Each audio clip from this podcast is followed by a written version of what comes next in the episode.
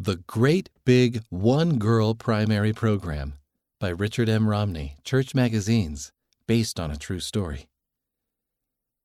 I guess I'm just a one girl primary now, Bella said to Mum. The only other family with kids had moved away from their small branch in Australia. Now she was the only primary age kid left. Mum gave Bella a hug. That does sound a bit lonely. Then she smiled. At least I'm the primary president, so you won't get too lonely.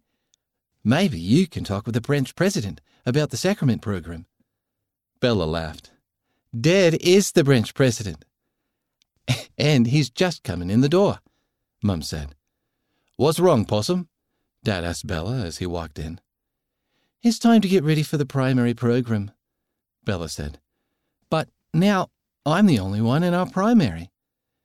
We will do what we always do in our little branch, Dad said in his most official sounding voice.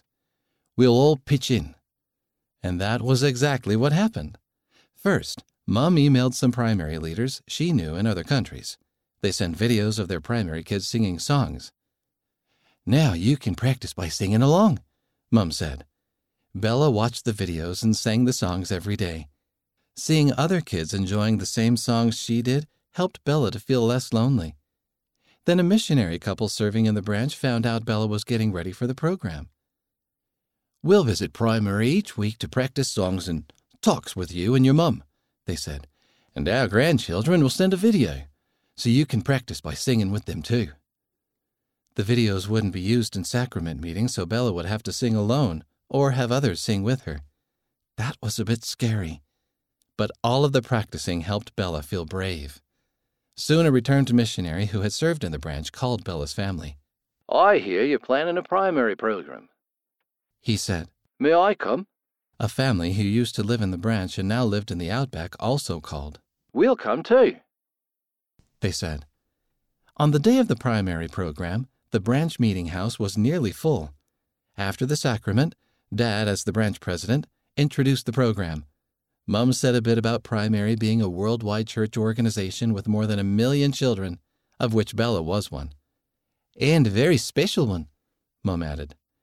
Then Mum and Dad stood on one side of Bella, and the senior missionaries stood on the other.